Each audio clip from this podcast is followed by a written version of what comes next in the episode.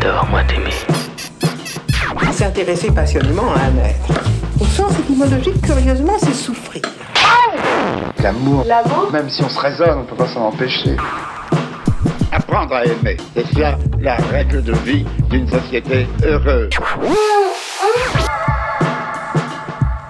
J'ai ta main dans ma main. J'ai tes yeux dans mes yeux.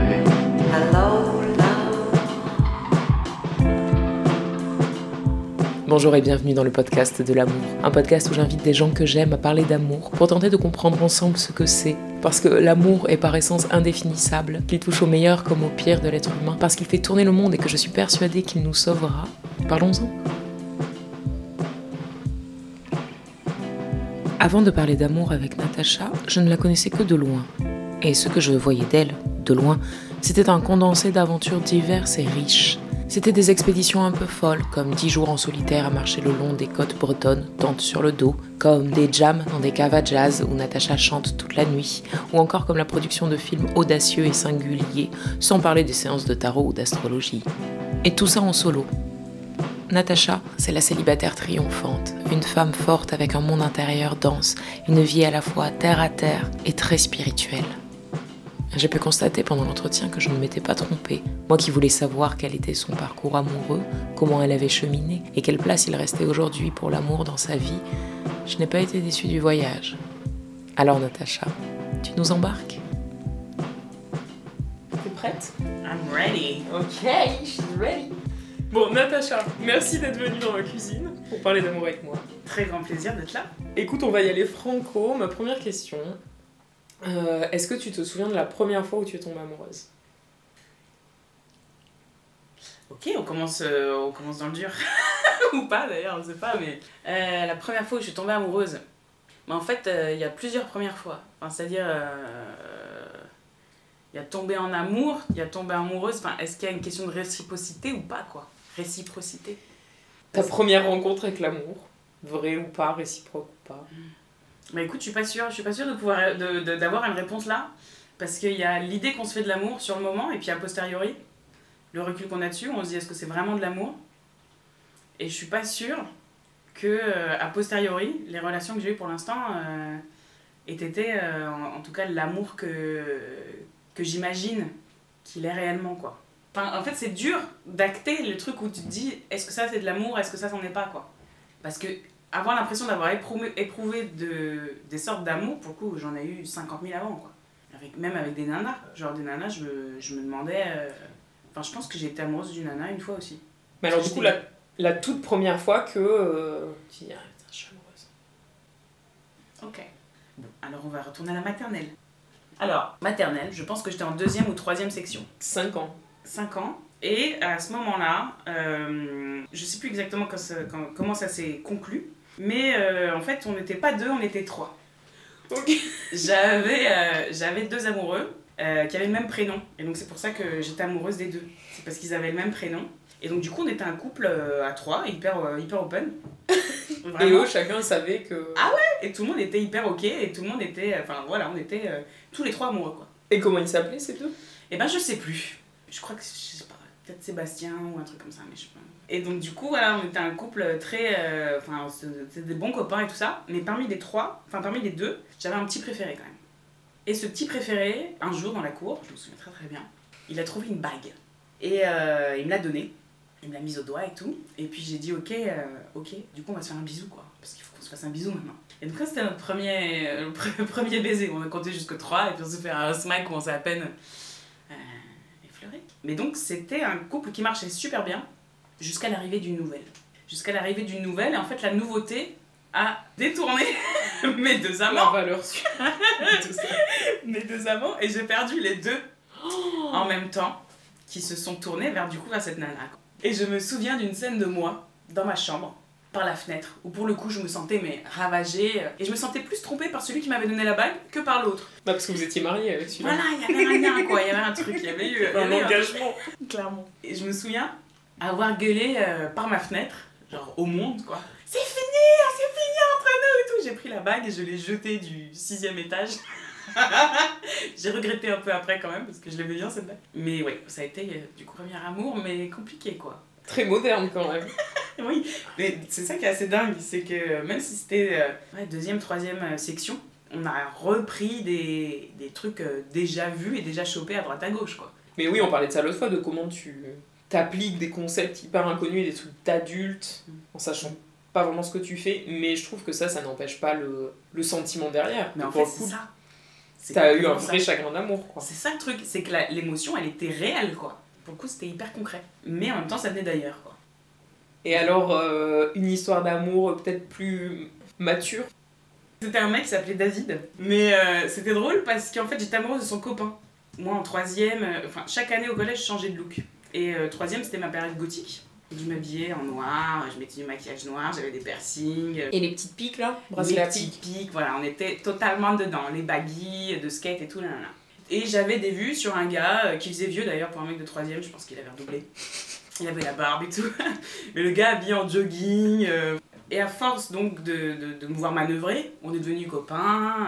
Puis un jour il m'a dit Bon écoute Natacha, avec moi t'as pas trop de chance quoi. Et par contre mon pote David, qui lui aussi avait un look gothique. Et on était les deux seuls du bahut. Mais sauf que moi ça m'avait jamais effleuré l'esprit. Puis à ce moment-là j'ai regardé David sous un, sous un nouveau jour on va dire. Et, euh, et d'un commun accord on a décidé de se mettre ensemble. Mais sans rien faire dans un premier temps. Mais très vite j'ai senti que je devais lui dire euh, Sans rien faire, c'est-à-dire. bah, C'est-à-dire, on- enfin, on se tenait pas la main. euh, Enfin, c'était, on est ensemble, mais sauf que euh, concrètement, il se passait rien. Enfin, c'est pas pour autant qu'on se voyait plus. c'est pas Ah pour ouais. autant qu'on se voyait à côté. Ça a commencé plus tard, ça. Ça a commencé plus tard parce que c'était toute fin troisième. Il y avait le brevet, fallait, qu'on, fallait que je travaille, parce que lui, il était euh, en formation pro. Donc il avait pas la question du brevet. Et donc il y avait un espèce de truc où, à la fin du brevet, par contre, là, ça a commencé. Et on se voyait tous les jours. Et je me souviens que les premiers jours, moi, j'étais en stress total. Total, total. Parce que justement, il y avait cette idée de, d'embrasser, quoi. Alors, embrasser, smack, ok, on voit à peu près le truc, mais moi, ce qui m'angoissait énormément, c'était la langue. La fameuse pelle. Voilà, la fameuse pelle. Et là, tu te dis, mais putain, j'y arriverai pas, quoi. J'y arriverai pas. Et donc, du coup, je lui ai dit assez vite, parce qu'il fallait que je lâche le truc, et je lui avais dit en même temps, euh, ça se passera, mais ça se passera pas tout de suite, il va falloir attendre, quoi. Et donc, on se voyait tous les jours et tout. Et un jour, on se retrouve au parc. Et puis à un moment donné, je sais pas, je me sens un peu bold, tu vois, et je vais Un peu quoi un peu bold, bold genre euh, strong, enfin genre euh, courageuse quoi. Je me retourne vers lui, mais vraiment raide. Enfin tu vois, j'étais un peu raide, un peu tendue quoi. Et je lui dis bon, c'est bon, allons-y quoi. Et il me dit quoi, allons-y quoi? Bah je dis vas-y, embrasse-moi. Et du coup il s'est approché, le gars était pas, il s'est pas braqué. il s'est approché et du coup euh, on s'embrassait, mais j'étais en mode pas du tout lâcher prise quoi. C'est-à-dire yeux ouverts et tout, en mode ok, faut rester alerte à tout ce qui peut se passer. Genre qu'est-ce qui. C'était pas du tout le premier baiser idyllique. euh.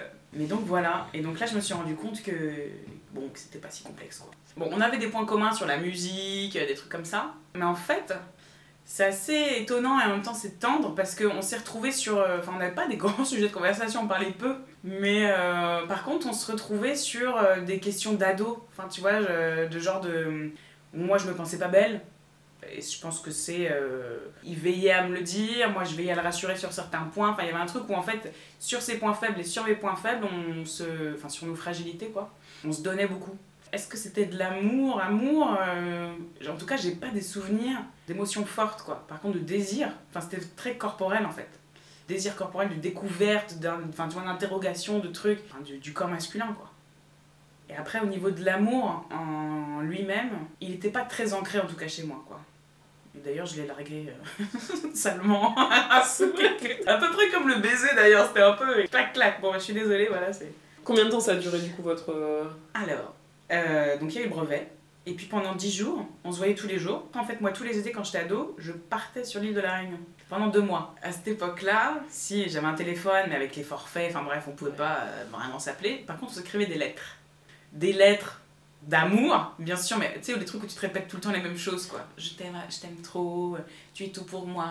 Enfin, tu sais, mais des J'ai trucs. trop besoin de toi. Voilà, j'ai trop besoin de toi, je pense à toi tous les jours, tu me manques. Enfin, Donc on s'écrivait des lettres. Et, euh, et bien sûr, de moi, ben voilà, c'est long, euh, c'est loin. Et quand je suis rentrée, je suis allée voir ma mère et puis je lui dit, bon, je crois que je, crois que je l'aime plus, quoi. Fait, bon, bah, il va falloir que tu lui dises. Et donc j'avais, je lui avais donné rendez-vous. Puis je me souviens, il y avait la, la fenêtre de la cuisine qui était ouverte. Et puis j'entendais le bruit des, des rangers, tu sais, il y, a des, il y a des pièces métalliques sur les rangers qui font cling, cling, cling. Voilà. Donc, Et donc- il était là. Voilà, j'entends le cow-boy arriver au bas de ma fenêtre, quoi. Je me dis, ok, bon, il va falloir qu'on y aille. Et euh, dans ma cage d'escalier, on se retrouve. Et, euh, et on s'approche même pas. Enfin, tu vois. Et là, je lui dis euh, Bon, voilà, je, je crois que je t'aime plus, quoi, David, ça va être. Je crois qu'il faut qu'on s'arrête là, quoi. Et donc, du coup, c'était le moment de vide où il était là Bon, ben, je suis un peu. Dé... Enfin, je suis un peu. Je m'attendais pas, je suis un peu dégoûtée. Mais bon, beaucoup dans la retenue, euh, très propre sur lui. c'est très bien. Et puis, nos chemins se sont séparés à ce moment-là. Parce qu'en plus, je rentrais au lycée, enfin, il y avait une grande page qui se, qui se tournait, il y avait un nouveau monde qui s'ouvrait aussi. Et en fait, j'avais une espèce de philosophie de distance, en fait. De me dire, euh, bon, voilà, c'est un, c'était un premier amour, ah, ok, et next, quoi. Ok. Racontez-moi la suite. Et alors la suite? Euh, le lycée n'a pas été euh, si évident que ça par rapport à ça. En fait, il y a eu plein d'occasions ratées. Enfin, en fait, moi, c'est beaucoup ça mon histoire. hein. C'est beaucoup euh, de désirs projetés sur d'autres, mais de, et de rendez-vous ratés. Et puis, surtout, il y avait l'horloge qui commençait à tourner, quoi. Mes, dix- mes 17 ans, enfin, mes 16. euh, Oui, parce que toi, tu t'étais dit, à 18 ans, je ne suis plus vierge. Ouais, il fallait, il fallait que, j'ai perdu ma virginité avant. Il y a une espèce de truc comme ça. Où je me dis, putain, si jamais je la perds pas euh, avant, euh, il y a moyen que je la perde pas du tout, quoi. Enfin, une espèce de croyance comme ça. Et ça, c'est un truc que tu t'étais construit toute seule ou est-ce que tu te souviens si c'était aussi un peu pression sociale euh Il y a eu, je pense, effectivement un truc de pression sociale. Mais euh, ce coup des 18 ans, oui, je pense que c'était. euh, ce qu'on peut voir à la télé, les films. Enfin, il y avait un truc où je m'étais construit un fantasme de l'adolescence. Et de ce Mm. moment où, justement, voilà, à 18 ans, euh, t'es majeur, tu deviens adulte. euh, donc, faut que t'aies découvert tous ces trucs, quoi. Faut que ce soit derrière toi, quoi. Et donc à 17 ans, le temps presse. Le temps presse, le temps presse, et puis je vois pas de. Je vois pas d'ouverture, quoi. Non, il y avait, il y avait des mecs que j'aimais vachement, et puis, enfin, je suis un, un peu comme euh, Diderot. Diderot était beaucoup comme ça, il se montait beaucoup le bourrichon tout seul, à se faire des films et des machins. Mais c'était des, des, le ventre qui se, qui se noue, enfin, la, la respiration qui s'accélère, et puis surtout, le, tu sais, à un moment donné, en fait, t'es plus naturel. C'est-à-dire que tu te poses pas la question, jusqu'à un instant T, où à un moment donné, tu te dis, en fait, quand je le regarde comme ça, il y a un truc qui se passe, et puis. Et du coup, à ce moment-là, tu. Enfin, pareil, tu te mets dans des espèces d'attitudes de trucs, et c'est plus toi. T'es plus la personne que t'es censée être, tu, tu inventes un peu. Enfin, justement, tu mets en place des procédés de. Enfin, de féminisation, de trucs de séduction, en fait. Tu testes la séduction, en fait. Sauf qu'en face, euh, euh, voilà, il n'y a pas forcément de répondant. Mais ça, ça arrive tellement souvent. Tellement souvent. Tu sais, euh, à un moment donné, tu, justement, tu essayes de voir chez l'autre s'il y a quelque chose, si quand tu fais ça, est-ce qu'il réagit, si, enfin tu vois, tu testes un peu le truc. Et, euh, et donc à un moment donné, tu vois des choses qui, et que tu interprètes comme étant des signes, mais qui n'en sont pas forcément quoi. Bah oui, c'est ça. Enfin, en fait, c'est ça le problème, c'est que dans ces, dans ces trucs de, de séduction et tout ça, il y a tellement de hum, croyances, et en même temps, il y a aussi quelque chose d'impalpable. Et moi, je pense que si jamais quelqu'un ressent quelque chose pour quelqu'un d'autre, ça se voit, quoi. Enfin, ça se sent, il y a un truc, quoi. Après, peut-être qu'on ne le perçoit pas forcément, tous consciemment, Mhm. je veux dire, mais j'ai l'impression quand même que, je sais pas, l'air est pas pareil, quoi. Mais ça, ça m'a beaucoup, enfin, ouais, beaucoup construite, ce genre de truc, ce genre de truc non réciproque. Bon, alors quand même, cette histoire des 17 ans, Ouais. allons-y. Je pense que je me suis raconté que j'étais amoureuse, euh, mais comme une nécessité en fait. Enfin, je me suis dit, ok, là je pense que je suis amoureuse quoi. Mais en même temps, c'était pas un amour. Enfin, en fait, il y a tellement plusieurs types d'amour quoi. C'était pas un amour passionné, c'était plutôt un amour raisonné. Un amour utilitaire. Un amour, euh, ouais, utilitaire sur le moment quoi. Parce que bien sûr, on peut pas, on peut pas faire l'amour sans être amoureux. Alors, oui, à 17 ans, ouais, complètement. En tout cas, moi j'avais ça dans la tête, ouais. Que, que je pouvais pas faire l'amour sans être amoureuse. Et euh, je rencontre un gars qui était très différent de moi. Enfin, vraiment, euh, pour le coup, là, j'avais évolué dans mon style. J'étais un peu plus baba cool, euh, tout ça, quoi. Ça, ouais, les tutti quanti. Et puis lui, il était de jogging, euh, formation, euh, mécano. euh, Enfin, moi, j'étais littéraire. Enfin, vraiment, deux, deux mondes, quoi. Et en même temps, je le trouvais pas mal. Et puis en fait, il y avait toujours une petite voix à l'intérieur de moi qui disait De toute façon, voilà, tu t'engages pas pour longtemps, c'est ok, quoi. Histoire de perdre son épouse. Voilà les vite et tu, vas- tu peux y aller, tu peux y aller, c'est ok. Et, euh, et donc on s'est, on s'est mis ensemble, mais encore une fois, j'avais un truc très préconçu dans ma tête. C'était que certes, je savais que du coup j'allais perdre ma virginité avec ce mec-là, mais je voulais pas quand même que ça aille vite. Donc je lui avais dit, euh, si on tient trois mois, voilà, au bout des trois mois, ok, je serai ok quoi. Tu pourras déballer ton cadeau. C'est ça. Sauf que euh, la- bah, un jour, il est, venu, euh, il est venu chez moi, on avait mis un film et tout. Et la scène est hyper ridicule, c'est-à-dire qu'on était devant le film Et puis euh, je sens le gars qui se penche de plus en plus, tu sais. Et à la fin, il est allongé sur, sur moi, quoi. Et moi, j'étais vraiment inerte, genre, comme vraiment, ne, ne bouge pas d'un poil, s'il te plaît, parce que tu sais pas ce que ça peut déclencher. Et finalement, bon an, mal an, il m'embrasse. Et là, je lui dis tout de suite, je lui dis, ok, euh, si tu veux, tu peux dormir là, mais on fera rien, quoi. Bon, bien sûr, le gars a manœuvré truc, truc. Mais euh, voilà, donc pendant les trois mois, on faisait joujou, et puis, puis au terme des trois mois, on l'a fait, vraiment. une première fois mémorable. Mais c'était une relation qui, encore une fois, enfin, tu vois, c'était des relations euh, qui faisaient du bien à un certain endroit, quoi. Avec tous ces rendez-vous ratés, machin, j'avais quand même une, peur qui était revenue de me dire, ok, est-ce que euh, je suis euh, désirable? Est-ce que je pourrais un jour construire une relation avec quelqu'un? Enfin, Et avec ce mec-là, c'était c'était facile, quoi. Mais parce que je... Enfin, oui, il y avait un truc qui était un peu évident, je me prenais pas la tête, quoi. Mais... et on est resté un an et demi ensemble. Mais non, mais on m'avait dit qu'une fois que. Hein? On m'avait dit qu'une fois que tu couchais avec lui, c'était fini. Non, parce que, parce que si ça allait, ça allait quoi. Ouais, non, mais alors après un an et demi à 17-18 ans, euh, c'est quand même pas. C'est long, hein. ouais, ouais, euh, c'est long. ça- Ouais, ouais, il y a eu de l'amour. Il y a eu de l'amour, euh, il y a eu complètement de l'amour, mais c'est une, une relation où j'avais euh, gardé un espèce de contrôle. J'étais pas jalouse du tout, enfin, même le gars il m'inventait des mensonges pour tester ma jalousie, pour essayer, parce que pour lui, être jaloux c'était montrer que tu tenais à la personne. Oui, la spéciale, les petites Voilà. combines. C'est ça. Et moi, ça prenait pas du tout, quoi. Enfin, c'était un truc, euh, c'était très. Enfin, Mais alors, est-ce que tu te dis euh, a posteriori que effectivement c'était pas jalouse parce que pas vraiment amoureuse? L'amour, euh, enfin, c'est un peu la question que je me pose, c'est jusqu'à quel point l'amour il est euh, chargé de tout, tout aussi tous ces tourments, Mm. jalousie, possessivité, Mm. en soi, en tant que tel, ou jusqu'à quel point ça c'est des constructions sociales qu'il faudra apprendre à les construire pour vivre un amour pur. Mm. Mais est-ce que l'amour n'est pas l'amour parce que justement tu prends cher avec quoi?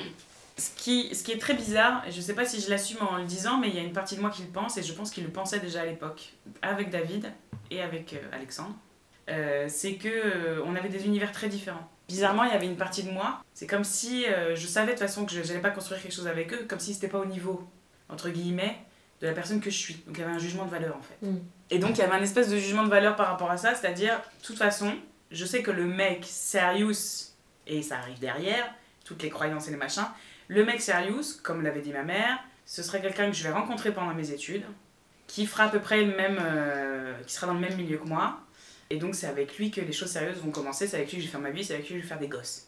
Donc moi j'avais cette croyance-là. Mais c'est marrant parce que pour le coup, cette croyance qui vient, j'imagine, en partie de ce que dit ta mère, en fait, c'est juste un fait statistique. Que tu rencontres des gens de ton milieu, euh, Mm. bah là où tu peux construire, oui, a priori, t'as plus 16-17 ans, mais plutôt euh, 22-23. Enfin, Mais comme si t'allais avoir the mec, tu vois. Mm. Donc il y avait un coin dans ma tête qui disait c'est pas grave. Enfin tu vois là, il n'y a pas d'enjeu. Justement ces mecs-là, tu sais que tu pas loin parce que pâtissier, parce que mécanicien. euh, enfin, tu vois, non mais c'est horrible. Hein. C'est horrible mais... euh, avec tout l'amour qu'on porte Voilà. au pâtissier, autour de ça. qui savent travailler avec leurs mains, il faut le rappeler, tu vois, c'est quand même une valeur sûre. pour le pétrissage de la pâte. Bien sûr. L'entretien du moteur. Serrer les verrous et tout ça. Coulage de bière. Complètement. Donc il y avait ça derrière. Ce qui fait qu'en fait je m'inquiétais pas trop. Mm. Je savais que je misais pas gros quoi. Et donc du coup c'est ça qui fait, je pense que voilà, j'avais une certaine distance quoi. Par rapport au truc. Même si euh, pour le coup, euh, Alexandre je l'ai aimé. Hein. Je l'ai aimé, ouais, carrément. Donc ça m'amène à ma question suivante. On va y aller. Tu flippes La question qui suit, c'est euh, est-ce qu'aujourd'hui, euh, tu peux dire que tu as vécu, ou tu es encore en train de vivre d'ailleurs, la grande histoire d'amour? J'ai vécu justement cette grande histoire d'amour que je me préparais à vivre. euh, Ah que ma mère m'avait euh, Prédite. voilà, m'avait prédite, euh, qui m'arrivait euh, en plein dedans. et pour le coup, elle, je l'ai prise à bras le corps. Quoi. Et elle m'a retourné, clairement. Et aujourd'hui, en tout cas, je sais que après l'avoir vécu, c'est pas ça l'amour. Donc j'attends la vraie relation amoureuse que j'imagine en tout cas qui est possible de vivre, j'espère en tout cas dans l'absolu. Euh, et j'espère qu'elle arrivera quoi. J'étais encore avec Alexandre, justement, et euh, j'étais dans ma première année après le bac, dans, dans une petite classe où on était six élèves. C'était pas à la fac, c'était une année euh, de mise à niveau, ça s'appelle Mancave. Donc pendant cette année-là, on était six. Donc c'est vraiment très très peu. J'étais copine, moi, avec deux gars. Et il y avait un de ces deux gars qui s'appelait Maxime, avec qui donc on était très potes. Et euh, pour le coup, moi j'étais dans ma relation euh, tranquille, euh, train-train avec Alexandre qui se passe bien et tout ça, je me posais pas de questions. Et puis je, je voyais que lui il faisait des petits moves, mais vraiment moi, je j'étais pas conscient à l'époque quoi. Mais il tentait des trucs du genre euh, taper des jeux thèmes comme ça quoi. Alors que bon, on était potes depuis 6 mois, tu vois, donc on voyait les mollos. Donc je pensais, après il disait non mais je rigole, enfin tu vois le genre de, genre de truc hyper Déstabilisant. Ouais, voilà, déstabilisant et bizarre. Jusqu'à ce que, finalement, au terme de cette année-là, on allait tous les deux au BTS de Boulogne. Septembre-octobre, j'étais encore avec Alexandre. Et euh, encore une fois, changement de vie, machin. euh, je sens que c'est le moment de me séparer de, de lui, quoi. Pour coup, j'ai vraiment senti que je ne l'aimais plus. Et donc, du coup, première année de BTS, moi, je fais ma vie, euh, on rencontre plein de gens, trop bien. À un moment donné, Maxime, lui, il était dans une autre section, donc on se voyait pas tout le temps. Puis il me dit, ouais, on, on, on- on- est un peu distant et tout ça. Moi, je, enfin, je, je le, je le vis mal. J'aimerais bien qu'on, enfin voilà, j'aimerais bien être plus proche de toi et tout, mais toujours en termes d'amis, quoi. Donc on, se rapproche, on devient vraiment très proche, genre vraiment des bons potes, quoi. Il me raconte ses trucs de cul, machin. Moi, à ce moment-là, j'avais rien. Euh, en tout cas, rien que je voyais. C'est ça qui est dingue, c'est que Ça fait exactement écho à ce qu'on disait tout à l'heure, de ce changement, euh, ce truc impalpable qui est quand même dans l'air, euh, Mm. bah tu peux quand même Mm. bien passer à côté aussi. Quoi. c'est clair. Mais à cet âge-là, enfin, je sais pas, quand ça t'arrive, tu te le, tu te le- enfin, je sais pas, tu le vois pas. Et euh, Luby qui me prend euh, pendant les vacances de Pâques. J'ai envie de partir toute seule en Suède marcher. J'avais vraiment aucun plan. Je savais juste que j'allais atterrir au sud de Stockholm et puis basta quoi. Et en fait là il y a Maxime qui se grève et puis un autre gars de notre BTS et on se retrouve à partir tous les trois. Et pendant ce voyage, Maxime fait son move. Son modo il me dit ouais voilà, je crois que je suis amoureux de toi, je voudrais qu'on se mette ensemble et tout. Tu dis, je crois que je suis amoureux. de toi. Ouais. Et ça, c'est ça, on accepte? Mais il était pas sûr. Parce qu'on par- on partait d'un truc d'amitié d'un an et demi, quoi. Oui. Donc il y avait un truc où on se disait, ben, c'est ça, c'est la frontière du truc. C'est ouais. est-ce qu'à un moment donné il y a du désir ou pas? Et moi, pour le coup, j'étais dans un déni, quoi. Est-ce que, enfin, est-ce que l'amour serait de l'amitié avec juste du désir en plus? Euh, Pour moi, oui. Pour moi, oui. C'est vraiment la question du désir physique qui vient transformer le. Ouais, parce que euh, avoir juste du désir physique, en tout cas moi de mon expérience perso, le désir physique il, il s'évapore euh, vite si jamais ça se concrétise pas quoi. Et en fait moi j'ai jamais eu une relation euh, d'un soir par exemple. Je, Mm. je, je sais pas dans ma conception du truc. Mais après parce qu'il y a plein de choses derrière aussi hein, qui en découlent quoi. Qu'est-ce que ça veut dire de et je vais employer le mot de s'offrir pour une nuit. Ça que- en tout cas c'est quelque chose que moi j'ai jamais réussi à faire. Et t'as jamais ressenti du désir pour quelqu'un que tu connaissais pas? Ah si, que je connais pas, si si ouais ouais. Pourquoi euh, s'offrir pour une nuit? Pour moi, c'est juste bah, aller au bout de cette pulsion purement physique et de cet immense désir qui saisit deux corps. Quoi. Ouais. Enfin, Ouais, ouais, je suis, je suis d'accord. Mais euh, à ce moment-là, je... enfin, quand ça a pu m'arriver, il y avait quelque chose, je me disais, bon, quelle sera la finalité? Enfin, tu sais, c'est comme si je pensais euh, tout de suite après Mhm. à, la, à la suite, quoi. Et je me dis, bon, est-ce que euh, ça me contentera d'aller au bout de ce truc-là? Et en fait, non, c'est comme s'il manquait un bout, ouais. C'est comme si j'envisageais pas euh, de ressentir pleinement et de prendre pleinement du plaisir sous toutes ces facettes juste pour un désir qui est physique et qui est pas total en fait. Il y a un truc comme ça, je pense. D'accord. Et donc, amitié plus désir égale Ouais. amour. Ouais, La bascule s'opère, en tout cas peut s'opérer quand il y a le- la notion de désir physique qui entre en jeu. Mais en tout cas, lui, au niveau de la bascule, c'était. euh, Oui, donc retour en Suède. Ouais, retour en Suède. Où donc finalement, nous n'avons pas marché, nous avons pris des vélos. Et on dormait à la Belle Étoile euh, tous les soirs, enfin dans une tente, en avril en Suède, donc il faisait quand même froid, tu vois, mais, mais c'était cool. Et, euh, et je sais plus à quel moment il m'a dit ce truc-là, et puis moi j'étais là, enfin vraiment j'étais en résistance, quoi. C'était en mode, bah non, c'est beau ce qu'on a. Enfin, tu vois, on avait vraiment une belle amitié, c'était c'était chouette, quoi. Mais, euh, mais le gars euh, ne lâchait pas, quoi. Le gars ne lâchait pas. Un jour, euh, il y a le troisième qui crève un pneu Ouais. qui doit retourner à Stockholm en bus avec son vélo pour acheter un pneumatique. Enfin bref. Et Oh. donc, cette, et cette, cette nuit-là, on avait dormi dans un petit chalet. Et euh, donc on était en, en dortoir, quoi. Donc moi j'étais dans mon petit lit, puis Maxime était dans son petit lit en face, et puis le gars est parti. Et, euh, et Maxime me dit Est-ce que tu voudrais un massage? Je non, La non. spéciale. Non, mais la tactique du massage, bien sûr. Oh, combien de fois utilisée Et Mais à bon escient en général. Mais, mais avant ça, je commençais à sentir que j'avais, ça avait changé de mon côté. Enfin, je ouais. sentais l'attirance physique pour le coup euh, Ah qui ouais. venait, quoi. Parce qu'effectivement, il était beau. euh, Et puis surtout, ce qui m'a fait vriller, c'était qu'il m'appelle, quoi. C'est-à-dire qu'il me voulait. Et donc là, dans ma tête, ça a fait la boucle. C'est-à-dire, ok, mêmes études, ok, bonne tranche d'âge, ok, le gars co- correspond aux critères machin, il me veut.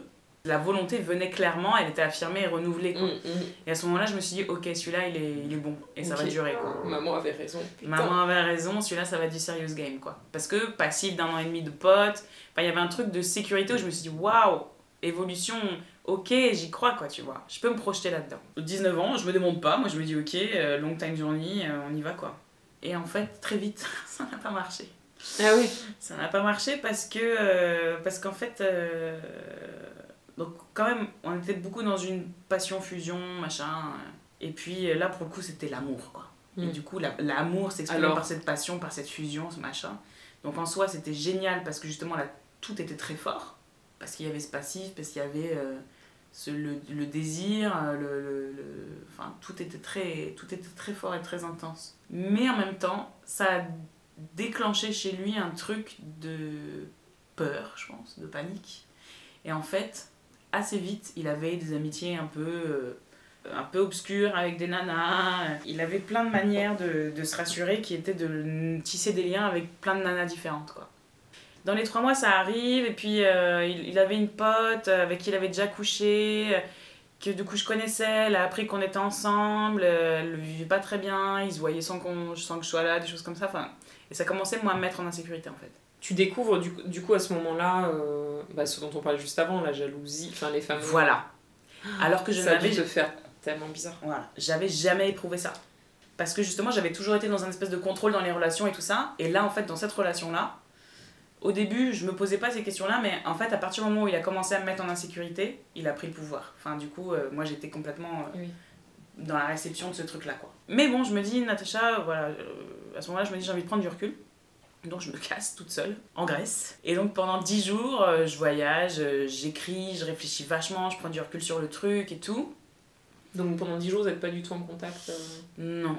Euh, je passe mes 10 jours et vraiment je reviens mais remonter à bloc. Enfin, je m'étais. euh, Enfin, d'un point. J'étais dans, dans une flamboyance quoi. Il y avait un truc où j'étais vraiment hyper bien quoi. Hyper bien avec moi, enfin, très forte. Et j'arrive avec un truc où, je lui lâche quand même. Écoute, je pense que notre relation elle est tellement belle et tout machin. Si euh, t'as besoin qu'elle soit libre, cette relation, je suis ok.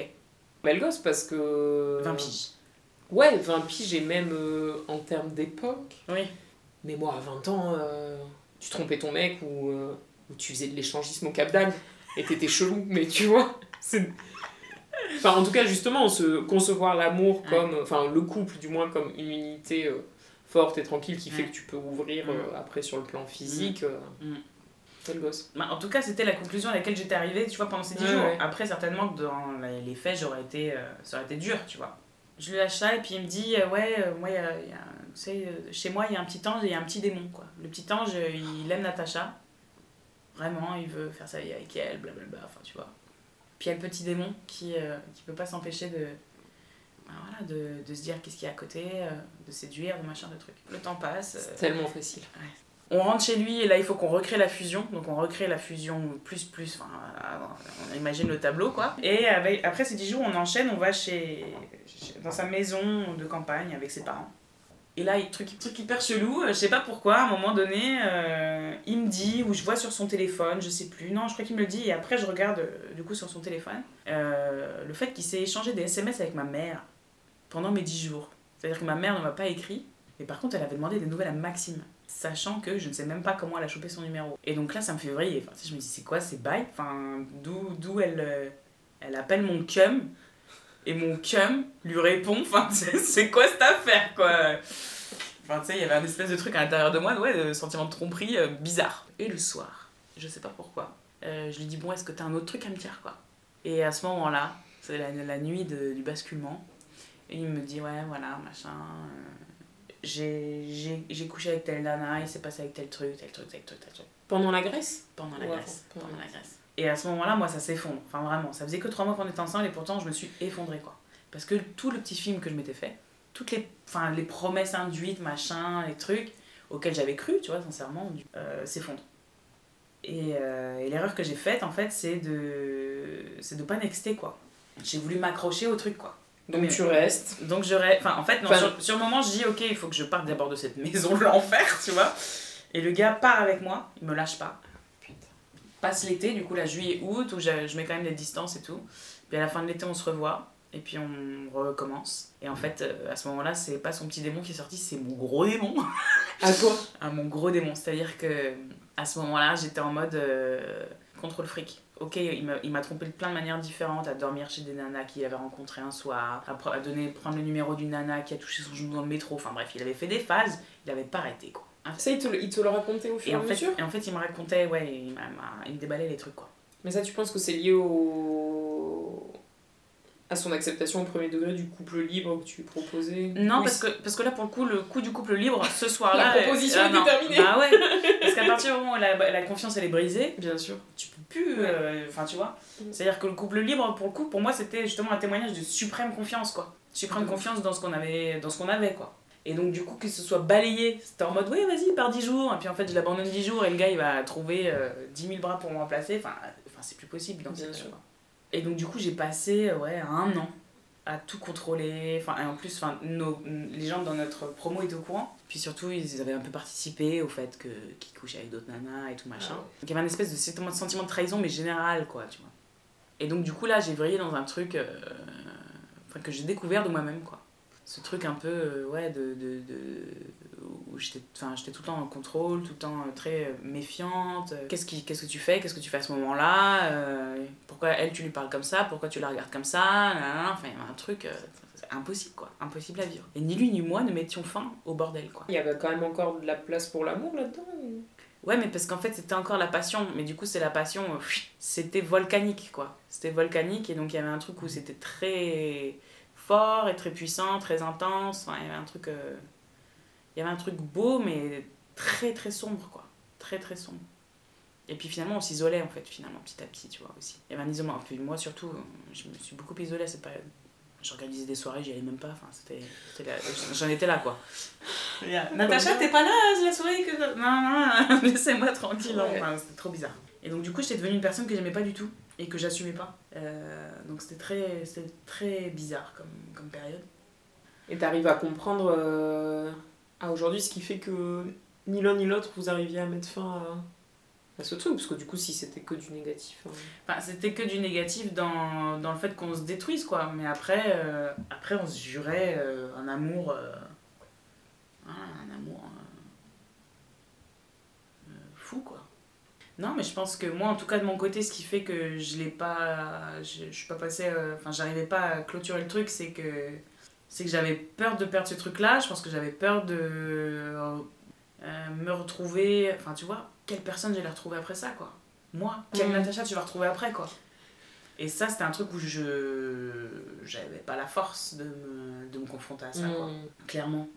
Et alors, il y a quand même une fin à cette histoire, du coup? Non, il y, a- il y a une fin, il y a une fin compliquée parce que, parce que donc ça a duré un an euh, et euh, puis après on s'est séparés pendant presque un an. Et puis après, on, après c'est pareil, il est revenu, c'est-à-dire euh, je te reveux encore, j'ai changé en un an. Non, je referai pas, non, je sais que c'est toi, enfin bref, tout le blabla quoi. Et moi qui y crois quoi. Parce que j'avais encore le film. Je me dis, ok, c'est pas grave, hein, tu sais, genre, tu peux y retourner, genre, c'est pas grave, quoi. Et, euh, et donc, en fait, enfin. on- Mais c'est fou parce qu'en plus, tu te. Comment dire Enfin, tu te rebiffais. Mm. Ouais, mais en même temps, il avait le pouvoir sur moi. hein. Sauf que, sauf que bon, j'ai vraiment, j'ai vraiment pété des bons boulons, quoi. Genre Mm. agresser une meuf avec une scie à bois. c'est dingue parce que vraiment, même, même encore aujourd'hui, bon, tu vois, j'en rigole et puis j'ai une tendresse pour cette jeune fille qui Ouais. croyait à un truc, quoi. Mais en même temps, effectivement, je me laissais pas faire et je voulais pas me laisser faire. Et il y avait donc un jour euh, dans notre BTS, là, une nana, une petite, avec des lunettes, mais genre hideuse. Enfin, genre, euh, genre j'avais aucun souci à me faire, normalement. Je te jure, en avait un pour elle. Enfin bref, et, ça, ça aurait dû être une preuve pour moi, tu vois, mais bon, bref. Et là, je vois le gars qui lui fait un peu des œillades, machin, et qui est là et tout. Et à l'intérieur de moi, je bouillonne. Je me dis, mais il fait ça devant ma face, quoi. Et je bouillonne et tout, machin. Et puis à un moment donné, je vais sur un des plateaux, et puis on construit un décor, et puis là, je vois une scie à bois. un truc de 30, 30 cm, 40 cm. Je me dis, vas-y, je me bats les couilles. Je monte avec le truc dans les bureaux de prod. Je me penche vers la nana avec ma scie à bois comme ça. Et je lui fais, si jamais tu le regardes, si jamais tu le touches, Si jamais même quoi que ce soit, rien, je te défonce. C'est clair? Est-ce qu'on est clair là-dessus? Et autour, il y avait tout le monde. Genre, il y avait, j'avais trop de nanas et tout qui étaient là en mode choqué.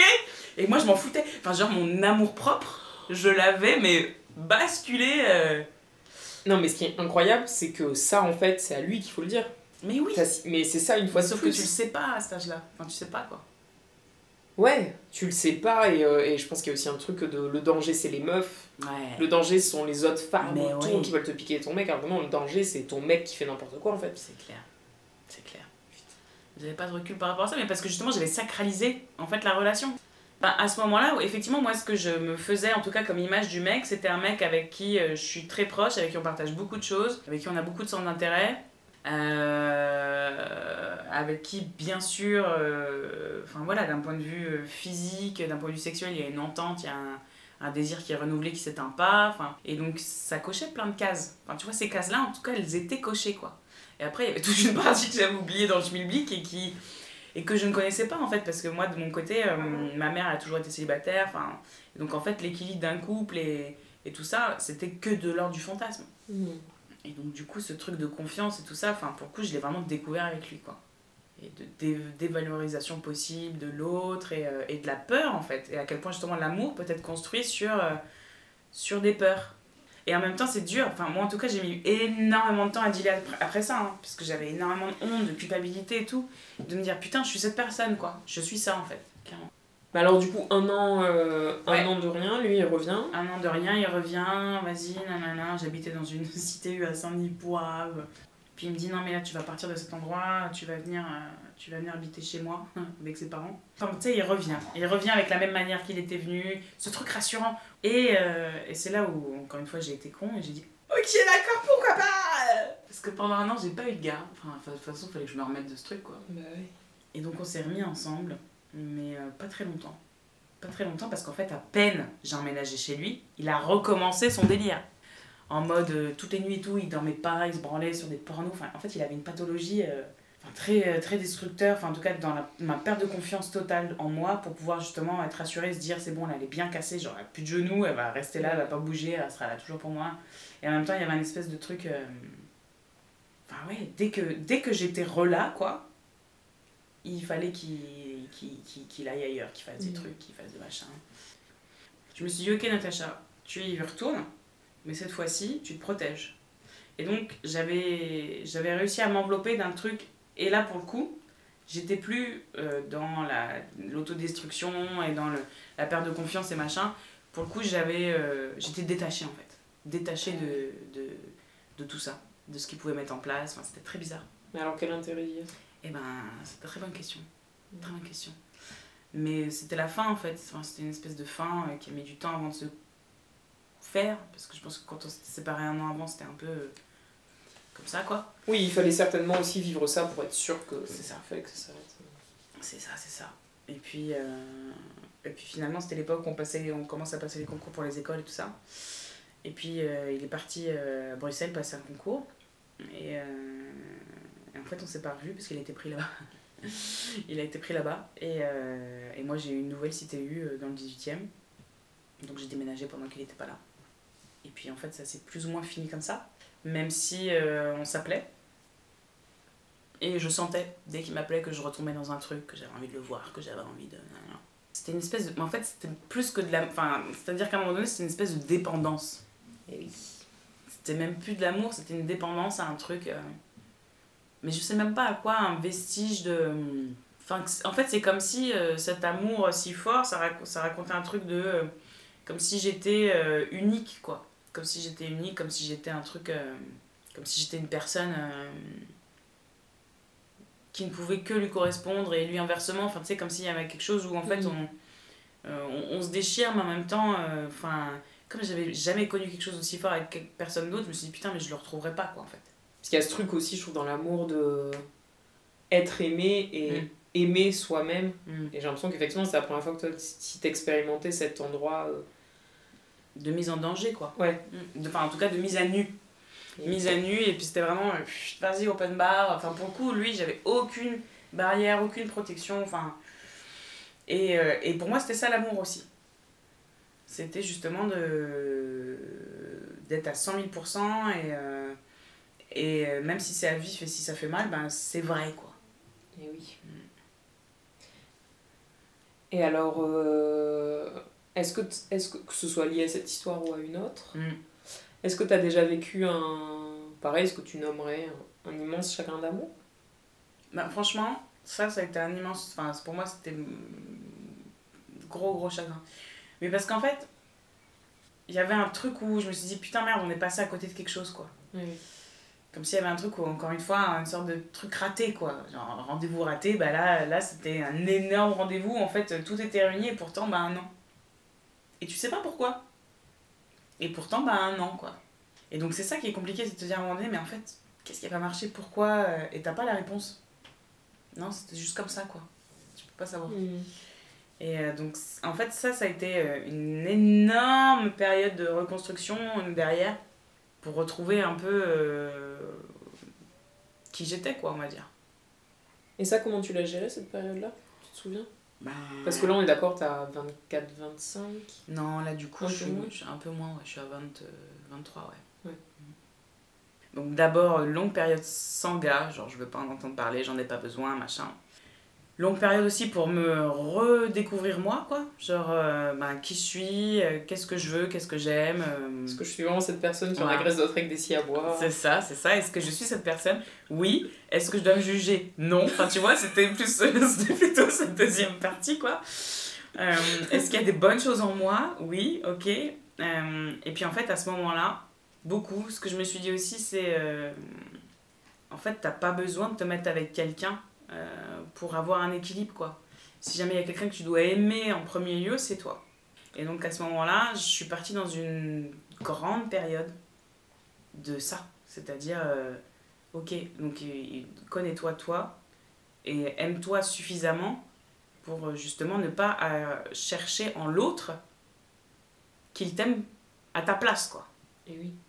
en fait. Mais alors, comment on fait ça? Eh ben écoute, euh, écoute.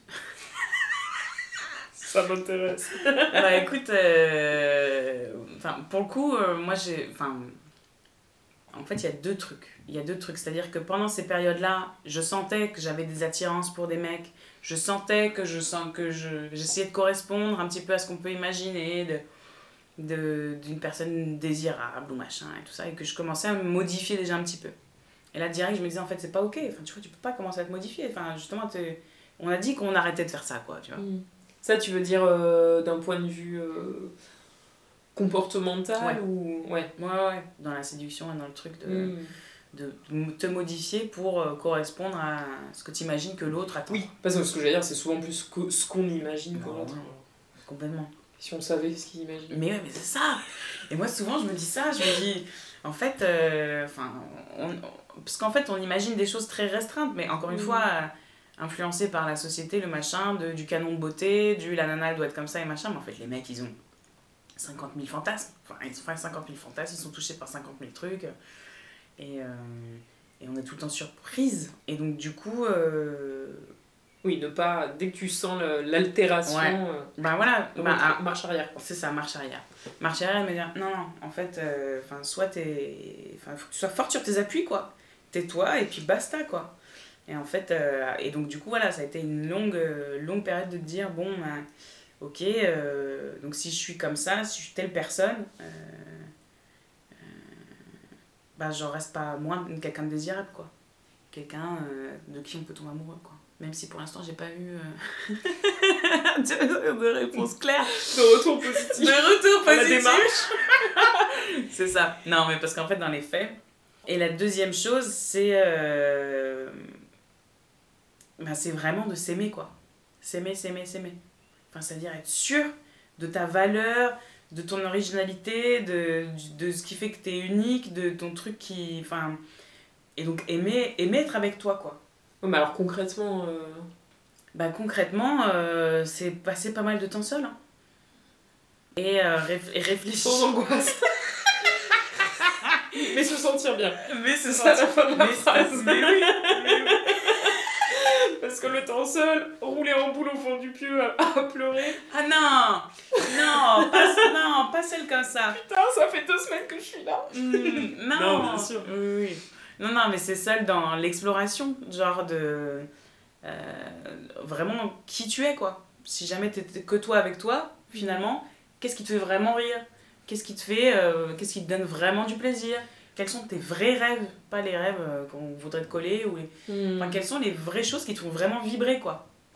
Et quel est ta, ton vrai caractère? Est-ce que t'es vraiment quelqu'un qui a de l'humour ou est-ce que tu fais juste ça pour capter l'attention ou pour euh, te rassurer? Enfin, tu vois? Et donc, c'est euh, prendre à chaque fois... Enfin... euh, prendre le temps de visiter chaque, euh, chaque petite partie comme ça de toi et du coup d'en découvrir et, et, et, et finir par être en paix avec chacune, quoi. Le vrai nous, enfin le vrai soi, c'est. euh, Pour moi, c'est multifacette. Tu vois, un peu comme un diamant. Oui, un peu comme un diamant. Et puis surtout, effectivement, les curseurs, de toute façon, ils bougent tout le temps. avec Il bouge tout le temps et c'est pour moi, c'est vraiment aussi une fonction. Je pense qu'il y a une, une base, un noyau dur, Oui. mais après, c'est vraiment en fonction de contexte. Oui. Ouais, non, mais ça, c'est clair. C'est clair. Est-ce que tu as le souvenir d'une. euh, La plus grande folie que t'aies faite par amour? Bah, enfin, alors, folie, folie euh, dans le sens un peu littéral, euh, folie, je pense, si à bon, on est pas mal. Enfin, je pense que là, j'ai atteint un petit peu un climax, quoi. Pour moi, hein, vraiment, je me suis dit là, Natacha, on passe dans une autre sphère de euh, psychotisme. hein. Surtout en public et tout, quoi. Non, mais laisse tomber. Donc, ça, c'est sûr. Après, une folie, folie amoureuse.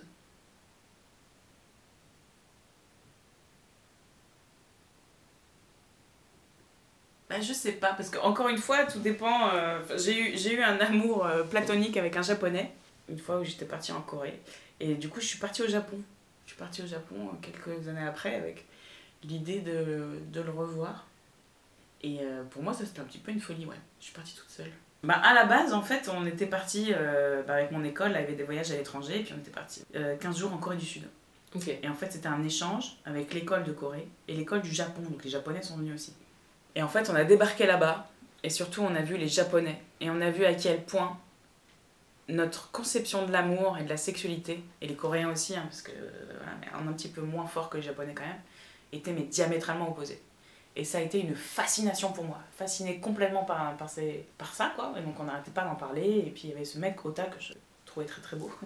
Et donc du coup, j'en parlais avec les gens de ma promo, machin, ben, de manière flagrante, c'est-à-dire que par exemple, euh, les Japonais, tu les touches pas. Si tu, si tu le touches, pour lui, ça veut dire euh, tu me plais, euh, Mm. est-ce que tu veux sortir avec moi, quoi, grosso merdo. Euh, mais donc du coup, ça ne se fait pas. Si, tu, si une fille touche un garçon, d'ailleurs c'est dans ce sens-là, hein, les mecs ne font pas le premier pas, c'est les filles qui le font. Et si jamais une fille touche un mec, ça veut dire, voilà, tu me plais, euh, allons-y, quoi. Et donc nous, les Français, et, et moi particulièrement, je suis très tactile. Et donc quand j'ai appris ce truc-là, bien sûr, je ne pouvais pas m'empêcher de redoubler de contact. Et donc c'était un peu, tu vois, des nouvelles frontières, des nouvelles frontières, Mhm. mais à explorer, mais qui sont très éloignées, qui sont... Mais euh, les filles japonaises étaient choquées, quoi. Pour elles, j'étais une sorte de... Une grosse dévergondée. Voilà. Parce que je lui ai touché l'épaule. Donc moi, ça me faisait mais mourir de rire. Enfin, c'était ouf. Et puis en même temps, du coup, on a créé cette complicité, même s'il galérait à parler anglais et tout ça. Enfin, il y avait un, un gros feeling avec ce gars. Puis effectivement, les années euh, d'après, on continue à discuter et tout à distance. Et, euh, et puis finalement, donc, je suis partie, euh, je suis partie là-bas. Donc à un moment donné, je lui dis voilà, je suis au Japon, est-ce qu'on peut se voir et tout. Et ce qui est trop drôle, c'est qu'on s'est vu pour dîner et on avait une chaperonne. C'est-à-dire, il y avait une troisième nana qui était là, mais juste pour, pour checker quoi. Enfin, il y avait une espèce de truc Mhm. comme ça. Mais, et en fait, c'est ça qui est trop drôle, c'est qu'ils ont une espèce de truc très intérieur. chaque geste est surinterprété et surdimensionné. Et en même temps, ils ont une puissance érotique et, et un imaginaire érotique Mmh. Oui, qui est incroyable. dingue. Dingue, dingue, dingue, dingue. Je sais pas pourquoi on avait parlé de ça. Ah si, la non, folie. la, petite, la folie La folie.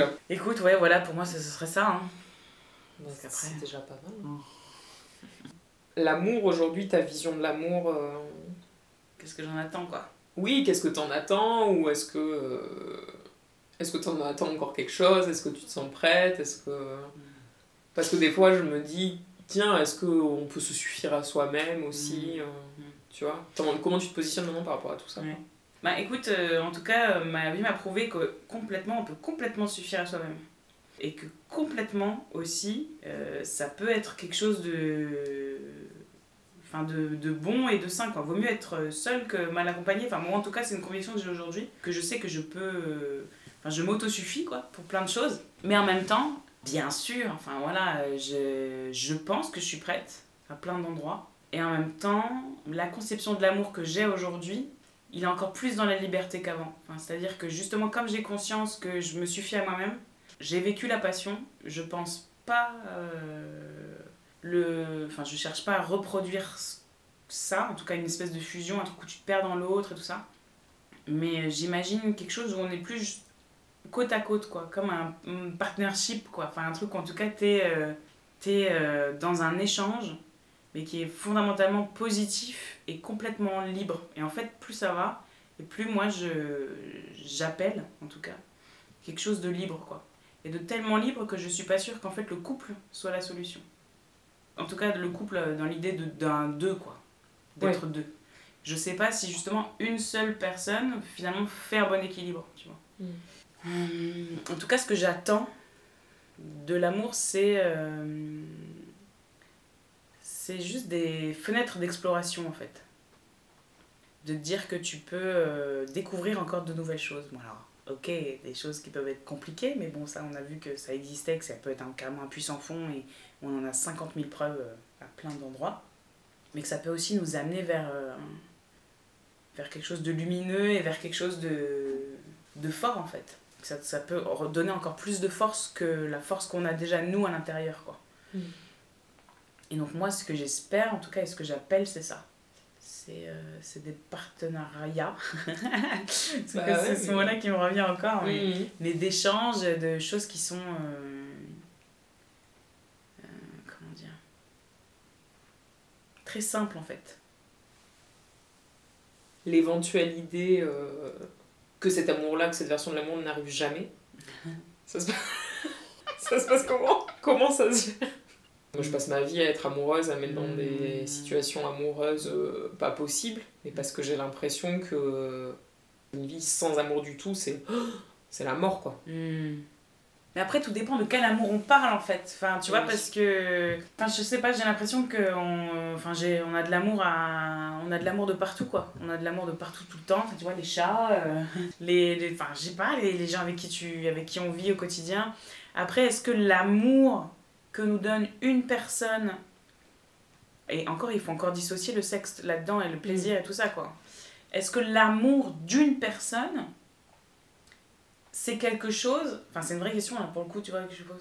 Est-ce que l'amour d'une personne, euh, est-ce que cet amour-là, il est unique Et est-ce qu'on le retrouve pas ailleurs à d'autres endroits, quoi? Ouais. Hmm.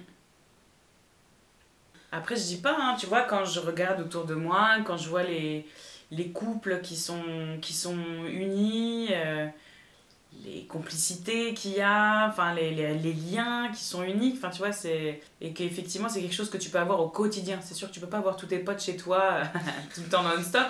Et puis euh, avoir cette personne qui est unique, cette personne qui, qui, a une vision particulière qui te touche et qui t'enrichit et, et qui te fait voir la vie un peu différemment. Enfin, ça c'est sûr que ça c'est sûr que c'est quand tu es tout seul quoi, c'est pas quelque chose que tu peux euh, trouver. Donc oui, c'est sûr que ça apporte, euh, ça, en tout cas ça doit apporter j'imagine, parce qu'après, bon, voilà, moi je, ça fait un moment que je l'ai pas revécu. Tu vois. Oui, parce que là du coup, depuis cette histoire avec euh, Maxime, t'as pas eu d'autres histoires amoureuses euh Non, non, mais ça aussi, ça a été non, un non, mais parce hein. que... Non, mais... Ça a été un tas de ouf, mm. hein. de dire, ok, comment j'accepte ça aussi mm. Enfin, tu vois, est-ce que je vis pleinement si, mm. si je vis, si, si, si je prends ce temps pour moi, pour me reconstruire avant justement de me relancer dans un truc, euh, de prendre le risque de, de me briser peut-être un peu plus ou tout ça. Et, euh, et finalement, en fait, euh, encore une fois, enfin, tu vois, tu te dis, ok, voilà, bah, si c'est si comme ça que ça va se passer, c'est ok, quoi. Ouais, c'est ça. C'est ok. Et, et, et, être en paix par rapport à, par rapport à ça. En fait, c'est ça. c'est Après, après c'est ça, c'est la frontière de, la, de la, la, limite de la préservation. quoi. C'est-à-dire à quel, à quel moment, justement, tu t'enfermes dans ton système. Là, cet endroit d'amour de, d'amour de toi, et de parce qu'on sent quand même que tu es très tranquille, moi, je trouve, avec tout mm. ça. Je trouve ça très fort. Mm. J'allais dire, est-ce que tu serais prête à le remettre en péril? Tu vois déjà péril. À le remettre en mouvement? Mm pour une, une histoire d'amour ou est-ce que peut-être que justement que l'histoire d'amour euh, que tu es prête à vivre maintenant ne viendrait pas choquer ça? Oui, cet équilibre-là, quoi. Ben, je pense que c'est euh, c'est se remettre en danger, mais en fait, euh, enfin, c'est se remettre en danger entre guillemets, quoi. C'est-à-dire, en tout cas, se remettre en jeu. Plus que se remettre en danger, je pense que c'est se remettre en jeu. Bah ouais. Et donc, l'idée de jouer, quoi. L'idée de jouer avec ça, et donc une légèreté, en fait. Et euh, du coup, ne pas charger le truc de euh, croyances, d'attentes, de peur, euh, et vraiment se débarrasser, de, se débarrasser de tout ça, quoi. Et voir ensuite ce qui vient. Mais, euh, mais par contre, là où la question se pose, c'est de trouver une personne en face qui ait suffisamment conscience de qui elle est, de ce qu'elle veut, de comment elle se positionne, de ce qu'elle croit, de ce dont elle a peur. Et du coup, de comment elle va les mettre en jeu, ces trucs-là. Parce que c'est ça le truc, c'est qu'autant toi tu sais, même si tu sais toi où t'en es tout ça, machin, machin, c'est toujours qu'est-ce que tu vas avoir en face, quoi. En vérité, c'est ça le plus compliqué. Oui, quelqu'un qui a d'une certaine manière fait ce travail-là. euh, C'est ça. Ou qui, sans l'avoir fait, Voilà. est suffisamment en place Voilà. pour euh, que ça, se, que ça résonne à ces endroits-là. C'est ouais. ça. Et qu'ils Mm. soient clairvoyants. En tout cas, pour l'instant, j'ai pas croisé beaucoup de personnes qui, Mm. euh, qui sont sur cette route, quoi. Mais je me demande si- où ils sont. Le monde est vaste. Le monde est vaste Continue à voyager. C'est clair. C'est clair. Je t'avais demandé, euh, pour ton plus grand désarroi, euh, un texte. Oui. Euh, un texte qui parle d'amour et qui te bouleverse. Oui. T'as fini par le trouver. Oui, c'était dur, c'était difficile, euh, j'avais plein d'idées. Et puis en fait, finalement, j'ai tranché pour un bouquin que j'offre dès que je peux l'offrir aux gens. Et donc, du coup, je me suis dit bah, que je pouvais l'offrir ici. Euh, truc là, donc, c'est un bouquin qui s'appelle La maîtrise de l'amour de Don Miguel Ruiz, qui a écrit notamment les quatre accords Toltec. Je me disais bien. Voilà. Sauf que là, la maîtrise de l'amour, donc du coup, ça met un petit peu à plat justement toute la conception de l'amour qu'on peut avoir, les questionnements. Euh, bah, qu'est-ce que c'est que l'amour? Qu'est-ce que c'est qu'un couple? Qu'est-ce que c'est que prendre une place dans un couple? Et donc, il y a un très joli chapitre là, qui est le chapitre 3. Enfin, Ouais. on va lire, on va lire la, la fin du, du chapitre. Donc, en fait, dans, ce- dans ce chapitre-là, il raconte euh, il raconte l'histoire d'un mec qui raconte partout qu'il croit pas en l'amour. Or, à un moment donné, il, il rencontre une nana avec qui il a une très belle relation amicale. Puis un jour, il se dit, bah, tiens, c'est peut-être de l'amour en fait. Et il va la voir et il lui dit, euh, il lui dit ça, écoute, je crois que je crois qu'on est peut-être amoureux. Et un jour, lui, il a le cœur qui est tellement débordant d'amour que euh, un jour, enfin un soir plutôt, alors qu'il est face à la nuit, face à la nuit, il voit une étoile qui descend du ciel. Et cette étoile, donc, elle, euh, elle vient dans ses mains. Et là, il lui vient l'idée euh, de offrir cette étoile à cette fille comme preuve d'amour. Sauf que cette fille, elle prend cette étoile et en fait, d'avoir ce tel poids sur ses épaules, ça lui met la pression quoi. Et elle lâche l'étoile, elle se brise en mille morceaux. Et donc du coup, je lis juste la fin du chapitre où euh, Don Miguel, le fameux, du coup, nous questionne. Et donc il dit Qui a commis l'erreur? Avez-vous deviné quel a été le faux pas? C'est l'homme qui a fait une erreur lorsqu'il a cru pouvoir donner son bonheur à la femme. L'étoile était son bonheur, et son erreur a été de mettre ce bonheur dans les mains de la femme. Le bonheur ne vient jamais de l'extérieur. L'homme était heureux à cause de l'amour qui venait de l'intérieur de lui-même. La femme était heureuse en raison de l'amour qui s'exprimait d'elle.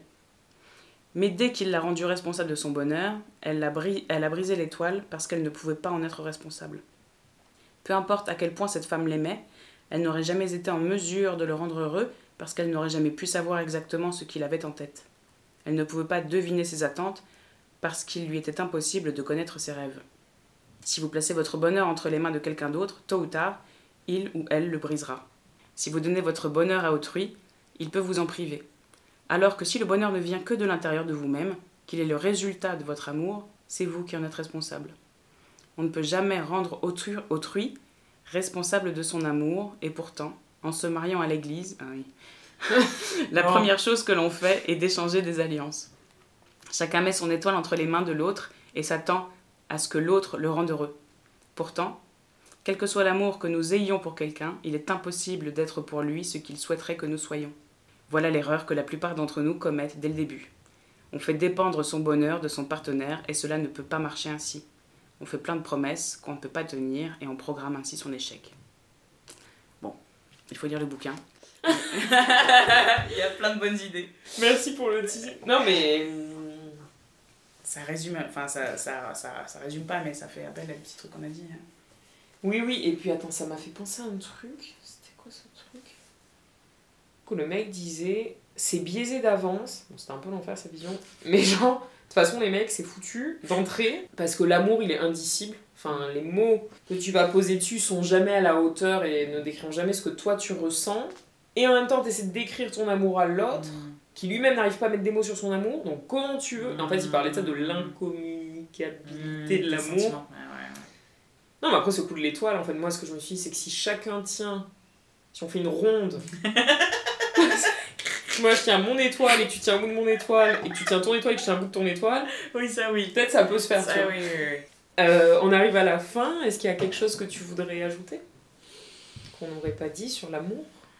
Ouais, Écoute, euh, que c'est un chant euh, infini, hein, je pense. Et que tu fais bien d'en parler. Il y a des choses à dire. La preuve en est. Non, non, merci, merci à toi.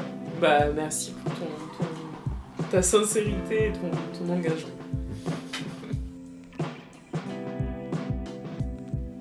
C'était le septième épisode du podcast de l'amour.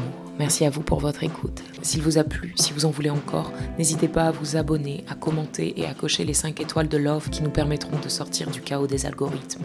Et parlez-en, le bouche à oreille, ça marche. Ce podcast est réalisé par Cécile Fargue, produit par Lise Gervais. La composition musicale est de Jonathan Figoli et les visuels d'Émilie Fargue. À bientôt.